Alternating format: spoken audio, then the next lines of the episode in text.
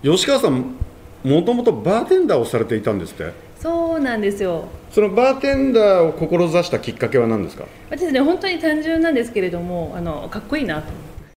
荻原継晴、ビーパルラジオ。こんにちは、荻原継晴です。はい、今週も世界に誇るジャパニーズウイスキーイチローズモルト。はい、はいえー、世界が注目するジャパニーズウイスキーイチローズモルトのベンチャーウイスキー秩父蒸留所を取材したシリーズです、はい、今回はですね、ウイスキー作りにとっての秩父の魅力について吉川由美さんに伺いました。吉川さん、もともとバーテンダーをされていたんですって。そうなんですよ。まあ、じゅうはちぐらいの時ですね。うーん、アルバイトで始めたのがその始まりですね。そのバーテンダーを志したきっかけは何ですか？私ね、本当に単純なんですけれども、あのかっこいいなと思ってそのお酒飲めない時代ではあったんですけれども、ええ、いろいろその時テレビでバーテンダーにスポット当たったりとか、あとまあ知り合いでバーテンダーさんやってる方がいらっしゃって、それ見た時にあかっこいいなと。なんかこうシェーカーを振るイメージですか？そうですね、シェーカー振るのと、あとはこういろいろ素材を組み合わせて一つのカクテルを作る、あの綺麗な色合いとか、うん、これができたらなんかこう自分が一つ上の人間になれる気が、本当にそういう単純な憧れですよね。その綺麗なカクテルを作りたい、うん、そしてバーテンダーになって、うん、そして今どういう経緯でウイスキーなんですか？それがですね、あのバーテンダーの仕事すごく楽しくて、でずっと続けていきたいなとも思ってたんですけれども、バーテンダーやってるとこう隣のバックバーにですね、いろいろなリキュールとかウイスキーとかが並んでいて、でその中で私があのちょうどバーテンダーやっていた時代っていうのがにせんねんだいぜん半ぐらいで、ウイスキーが全く売れてない時代ですね。あのおじさんのお酒とかで、その時焼酎ブームがあって、ワインブームがあって、でボジョレ・ヌーボーが入ってきてっていう時で、周りみんなワイン飲んでるんですけれども、ウイスキー飲んでる人ほとんどいなくって、でもこう銘柄が面白かったりとか、あと何て読むのかわからない土地の名前があったりとかで、色もみんな違うしで、こんな時にこうウイスキーってなんでこんなにみんな飲まないんだろうなっていう風に気になってきて、で本でちょっとこう調べてるうちに、その歴史とか作りとかっていうのがもう少し掘り下げたいなっていう風に思ってきて、ただあの性格的にこう本読んでるだけじゃよく分かんないなと思って、現地に行ってみなきゃっていうので、にせんごねんですね、初めてこう一人で渡英してスコットランドの蒸留所を巡ってみようっていうので、で現地に足を運んだんですね。もうそしたらそこから取り込んでちゃいましたね。やっぱりそのウイスキー自体も面白かったんですけれども、それを作ってる人たちの人柄とか文化とか、あと景色ですね、これをもう少しこう飲む人を増やす必要があるな、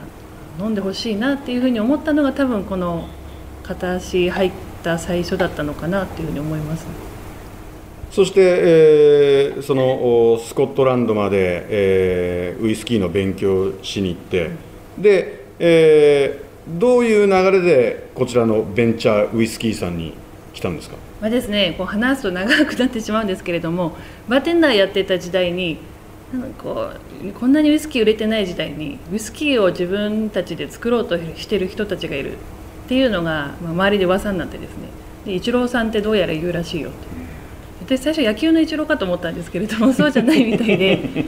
でたまたまこうよく行っていたバーのマスターに声かけていただいて、で蒸留所をまだ稼働前に見学する機会があったんですね。で来てみるとすごくあの人数少なくって、まあ、その時さんにんだけですね。イチローさんもまだ蒸留所も動かしてない状態で、ただ夢があるなと思って、まだあの歴史の長い会社もあれば、こういうふうに出来たてでこれから自分たちで歴史を作っていく会社もあるっていう中で、これ自分たちでウイスキーを作る歴史を作っていけたら楽しいだろうなっていう、でこういう仲間がいたらっていうふうに思ったんですけれども、ただまああの始まってもいない蒸留所にいきなり勤めさせてくださいなんて言っても多分嫌がられるんじゃないかなと思って、で自分自身もそのウイスキーに対する知識もバックグラウンドも何もない中で、もう少し自分がこう必要とされる人間になってからじゃないとこれはお声掛けできないなと思ったんですね。でこうバーテンダーをやりながらいろいろウイスキーを一方で追いかけていくっていうのを続けた結果、もしどこかで道がまた合えばこの蒸留所でぜひとも働かせていただきたいなっていうふうににせんはちねんの時ですね、心に決めてですね、でずっとこうイチローズモルトを見ながらウイスキーを追いかけてきたっていうのが大体はちねんぐらい続いてます。うーん、でその吉川さんの熱い思いが悪党一郎社長に届いて。そうですね、結構しつこく毎年クリスマスカードを送りつけたりとかしてたんで、多分名前は覚えてくれてたんじゃないかなっていう。そういう時ってあの私は今ウイスキーの勉強のためにスコットランドに来てます社長お元気ですか、働かせてくださいみたいに書くんですか。いや、もっと遠回しですね。あ、もっと遠回しね今どこどこにいます、景色が綺麗ですぐらいです。あ、なるほどでもその思いが届いて。そうですね、思いが届いて、ね、いろいろその後もスコットランドでお会いする機会もあったりとかで。そうですか、うん、うん、じゃあ一緒にやろうよと。あのこちらからでもやっぱり日本にスコットランドから帰国するときに長いメールを書いてですね、それをお送りしてで情熱を伝えたっていう、うん、でじゃあもうそこまで気持ちがあるんだったら今度はぜひお会いしてゆっくり話してみませんかっていうふうに言っていただいたっていう。吉川さん、ふるさとどちらなんですか。ふるさとはですね、栃木県の足利市です、ね。ああ、フラワーパーク、まあ。あ、まさにその近くですね。じゅっぷんぐらいのところ。佐野ラーメン。佐野ラーメンでバイトしてました。あ、そうなんですか。へで、今はもう秩父にお住まい。今は秩父ですね。うん、その、今その秩父のウイスキーって、世界での評価がめちゃくちゃ高いんですけど。うん、その。秩父とウイスキーっての関係っていうんですかね、秩父がウイスキー作りに向いている理由っていうのはどんなとこなんですか。うん、まあですね、今見てみるとやっぱり秩父のこの暑くて寒い環境っていうのがウイスキーの熟成に非常に適していたなっていう。やっぱウイスキーっていうのは寒暖差がないと熟成しないお酒なんですけれども、なので年間ずっと冷涼でっていうところにあると味が変化しないんですね。やっぱり暑くってで寒くってを繰り返して樽が呼吸してで色がついたり味わいが深まるので、そう考えるとこう盆地になっててで朝晩の寒暖差も随分大きいですし、年間通してさんじゅうさんどぐらい温度差あるんですけれども、やっぱりこう熟成にとって秩父っていうのはすごくいい土地だったなっていう。あとまあ面白いのがこう町の文化っていうのは非常に大きいなと思っていて、で秩父の町ってあのお祭りが年間よんひゃく以上あるってよく言われるんですけれども。あ、そんなにあるんですか。ありますね。この前もちょうど川瀬祭り終わったばっかりなんですけれども、なんで町の人たちがお酒飲む人多いですね。あ、そういう土地柄なんですね。ですね、こう年中外に出てでどこかで会合したり飲んだりしてるんで、うん、やっぱりこう町の人たちがお酒好きじゃないと応援していただけないっていうのはある、うん、そういうバックアップがあってで今があるのかなとか。その盆地ならではの寒暖差っていうお話がありました、うん、ですから今日なんか猛暑日で、うん、とても暑いんですけど、この暑さも必要なんですね。必要ですね、うん。ただあの夜とか昨日毛布かけて寝たんですけれども、はい、結構夜はひんやりとひんやりしますね。なんであんまり熱帯夜がないっていう。うん、夏昼間は暑いんですけれども夜熱帯夜がないという意味では、まあ、住みやすいといえば住みやすいのかなと思います。あとあの私お酒作りっていうとなんか水がいいのかなっていうイメージがあるんですが、うん、そういうのはどうなんでしょう。水も非常にいいですね。あの秩父はせんろっぴゃくねんだいぐらいからずっと日本酒の酒造りも盛んで、うん、日本酒作るっていうことはいいお水が潤沢にある必要があるっていうので、うん、で近くに荒川が源流で流れてますし、うん、そういった意味だとお酒造りっていうのはウイスキー以外にとってもすごく水は適しているんじゃないかなと。あの秩父の町の中にも酒蔵さんありますもんね。ありますね、うん。やっぱりこういう環境があってこその酒造りなのかなと思いますね。あの秩父で今、うん、ウイスキーを作ってるところっていうのはいくつもあるんですか。いやもうここだけですね。うーん、でも一郎ズモルトさんによって、はい、今秩父は狙い目というか狙ってる方いらっしゃるんじゃないですか。どうですかね。でも秩父蒸留所がもう一個できちゃったらどっちが本当の秩父蒸留所なのかがよく分からなくなっちゃうんじゃないかなと思って。だって最近あの小さな蒸留所増えてるっていう話ですよ。増えてますね。もう今年来年でひゃっかしょ以上になるっていうふうに聞いてますね。はい、まあ、あの秩父はもう蒸留所いっこあるからなっていうんで多分他の土地とかっていうのを探してる方々はたくさんいらっしゃるのかなとは思いますね。埼玉だといろいろ他のところにもこの数にあったりとか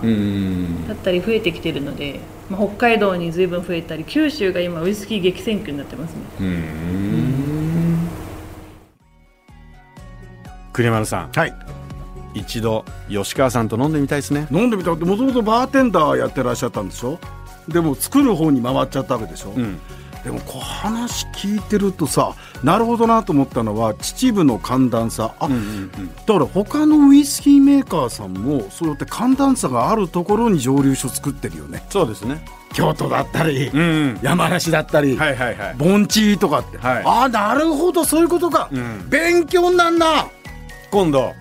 北川キャンピングベースに吉川さんをお招きして、はい、お酒作りレクチャーいただきましょう。ああぜひとも。今度あの奥武蔵森のアリーナができるじゃないですか、はい、そこで例えば国丸さんと吉川さんのトークセッションで、はい、ウイスキーファンが集まって、うん、お話を聞きながら、うん、ウイスキー飲めたら楽しいじゃないですか。楽しいよな、うん、本当に吉川さんありがとう。でその方やっぱり秩父の土地柄がいいっていうのは、そのこのベンチャーウイスキーさんは秩父市の中心地から北西方面の山の上というか丘の上にあって、あとその貯蔵庫の地面がね土なんですよ。あ、コンクリじゃないんだ。そう、僕はねてっきりコンクリだと思ったんですよ、うん、あのコンクリの部分も一部あります、うん、でもねほとんどが土なんですよ、うん、ですからやっぱりこう秩父の土地と一緒にその熟成の眠りについたウイスキーが呼吸してるんですかね。あ、でも秩父ってほら真冬になると結構大雪、大雪積もったりするじゃん。降ります降ります。だからその辺でいうとその貯蔵庫の温度管理とかっていうのも、うん、付き合い方もこれは大変だろうな。そうであのー、やっぱほら樽がこう重なってるじゃないですか、はいはい、で私が見た第一貯蔵庫は樽がねさん段重ねてある、うん、あれはなんかスコットランドの伝統的な断ネージ式っていう積み方だそうなんですけど、うん、ウイスキーってほら古いものから飲んでいくでしょ、うん、古いものって貯蔵庫の一番奥の一番端っこにあるじゃないですか、うん、どうやって出してると思います？蹴って。